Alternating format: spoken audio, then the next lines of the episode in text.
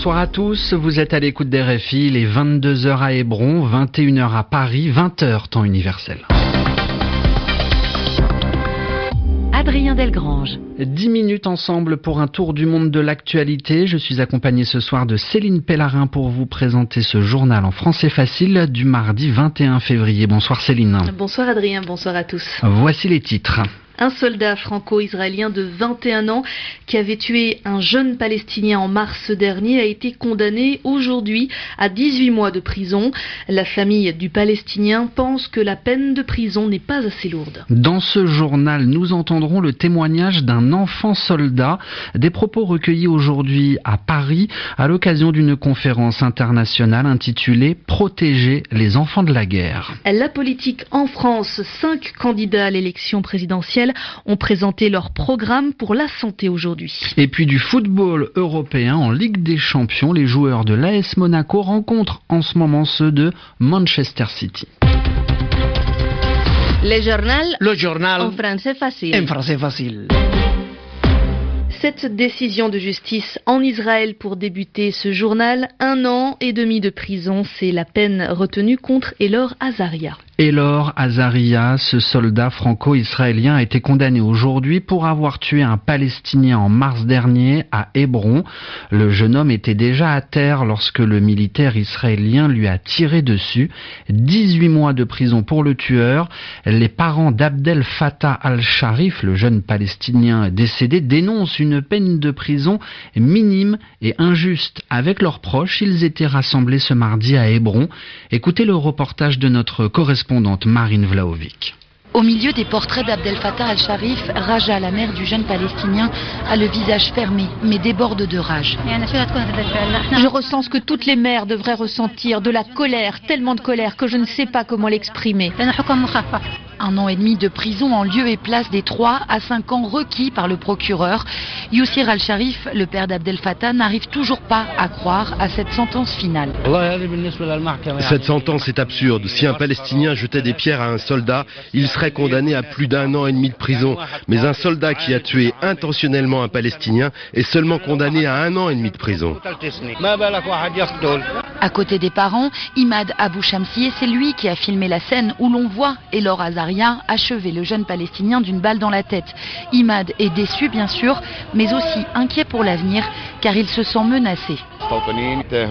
Les colons se sont vengés en attaquant ma maison et ils ont publié ma photo sur les réseaux sociaux avec la mention recherchée. Mais Imad l'affirme, il continuera à filmer pour réunir des preuves. La famille, quant à elle, souhaite présenter ce dossier devant la Cour pénale internationale.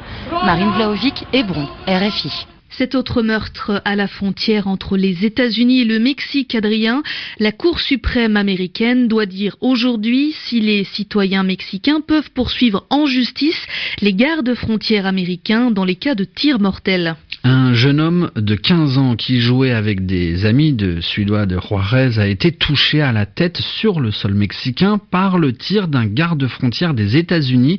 Il est décédé. Les faits remontent à 2010. Juliette Garbrand, la famille veut maintenant porter l'affaire devant les tribunaux. Le jeune Sergio et ses amis s'amusaient à faire la course jusqu'à la barrière qui sépare les deux pays dans le lit asséché du Rio Bravo. Le garde-frontière qui a tiré depuis le sol américain s'est justifié par la menace de jets de pierre.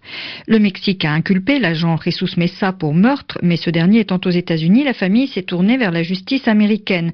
Un tribunal a dans un premier temps jugé la plainte recevable avant que la décision ne soit contredite en appel il y a deux ans.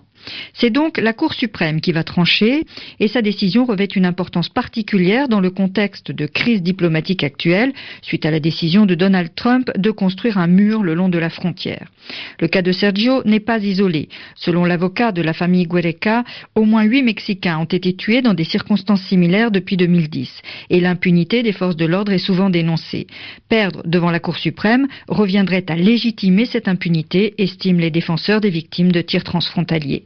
Les gardes-frontières, eux, rappellent la mainmise des cartels de drogue à Ciudad Juárez, une ville longtemps considérée comme la plus dangereuse au monde. Juliette Garbrand, et puis en pleine crise entre ces deux pays, comme pour apaiser les tensions entre les États-Unis et le Mexique, les ministres américains des Affaires étrangères et de l'Intérieur, Rex Tillerson et John Kelly, vont rencontrer ce mercredi à Mexico le président mexicain Enrique Peña Nieto. C'est ce qu'a annoncé aujourd'hui la diplomatie américaine. Protéger les enfants de la guerre, voilà l'objectif d'une conférence internationale qui s'est déroulée aujourd'hui à Paris. Organisée par le ministère des Affaires étrangères français et l'ONU, cette journée a pour but de faire le bilan de 10 ans d'initiatives internationales pour lutter contre le recrutement des enfants dans des conflits armés. Alors était présent aujourd'hui à Paris pour témoigner Alberto Ortiz, un ancien enfant soldat enrôlé, recruté par les FARC en Colombie à l'âge de 11 ans. Je viens de la campagne, j'ai intégré un groupe armé illégal parce que l'État n'était pas présent là où j'habitais. Il n'y avait aucune possibilité d'étudier, nous étions pauvres, presque sans rien pour nous nourrir. Et puis, j'étais frappé par mon père. La seule autorité dans notre zone, c'était les FARC. Ils se sont rendus compte de ce qui se passait et ils nous ont dit, à ma sœur et à moi, de les rejoindre. Ils nous ont dit qu'on aurait le droit de voir nos parents quand on voudrait, qu'on serait libre de nos mouvements. J'avais 11 ans, j'y ai cru.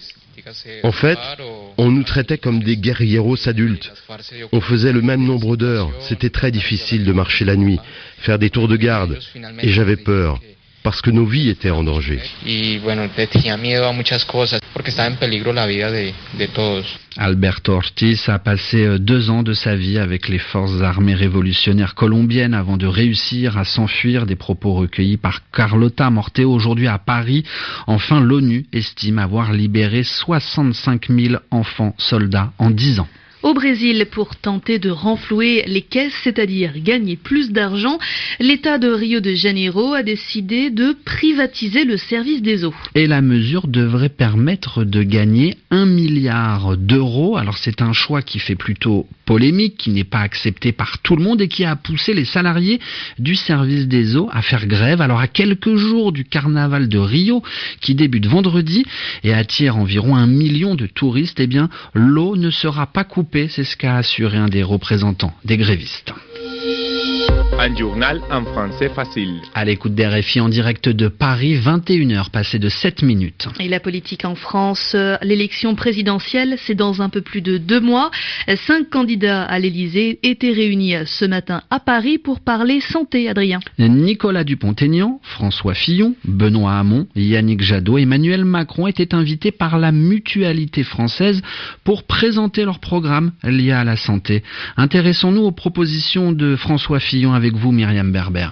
La nouvelle mouture de François Fillon ne devrait pas faire trop de vagues. Son projet garantit le côté obligatoire et universel de l'assurance maladie, tout en promettant une meilleure prise en charge pour les Français. Un programme construit autour de plusieurs mesures phares, comme le remboursement à 100% des lunettes pour les enfants et de nouvelles aides financières pour les retraités les plus modestes pour faciliter leur accès à une mutuelle. François Fillon promet également un reste à charge zéro pour certains soins qui, aujourd'hui, plombent le budget des Français comme les soins dentaires et les prothèses auditives. L'idée est d'associer les mutuelles pour proposer des offres intégralement remboursées. Du côté du personnel hospitalier, il se veut également rassurant. Pas question de baisser le nombre des effectifs soignants. Le non-remplacement d'agents publics dans les hôpitaux concernera uniquement les emplois administratifs. Un projet certes plus consensuel, mais le candidat de la droite maintient sa volonté de supprimer l'aide médicale d'État pour les sans-papiers ainsi que le caractère obligatoire du tiers payant. Myriam Berber. Nicolas Sarkozy, lui, se tourne à présent vers le monde de l'entreprise. L'ancien président français rejoint le conseil d'administration d'Accor Hôtel. L'ex-chef de l'État, éliminé le 20 novembre au premier tour de la primaire de la droite, est maintenant administrateur indépendant du groupe hôtelier. Et du sport, du foot ce soir, Adrien. L'AS Monaco s'apprête à défier Manchester City en huitième de finale de la Ligue des Champions. Après environ 20 minutes de match 0 à 0 entre les deux équipes. Et puis autre rencontre, le Bayer Leverkusen affronte l'Atlético de Madrid. L'Atlético de Madrid mène 1-0. Et puis plus léger pour plus alcoolisé avant de, refermer ce journal. La bouteille de rhum la plus chère du monde, Céline, a été vendue aujourd'hui à Paris. Un bouchon serti en or, un millésime de rhum datant de 1966. La précieuse bouteille a été achetée aujourd'hui par un Italien 100 000 euros. Une partie de l'argent va être remise à des associations.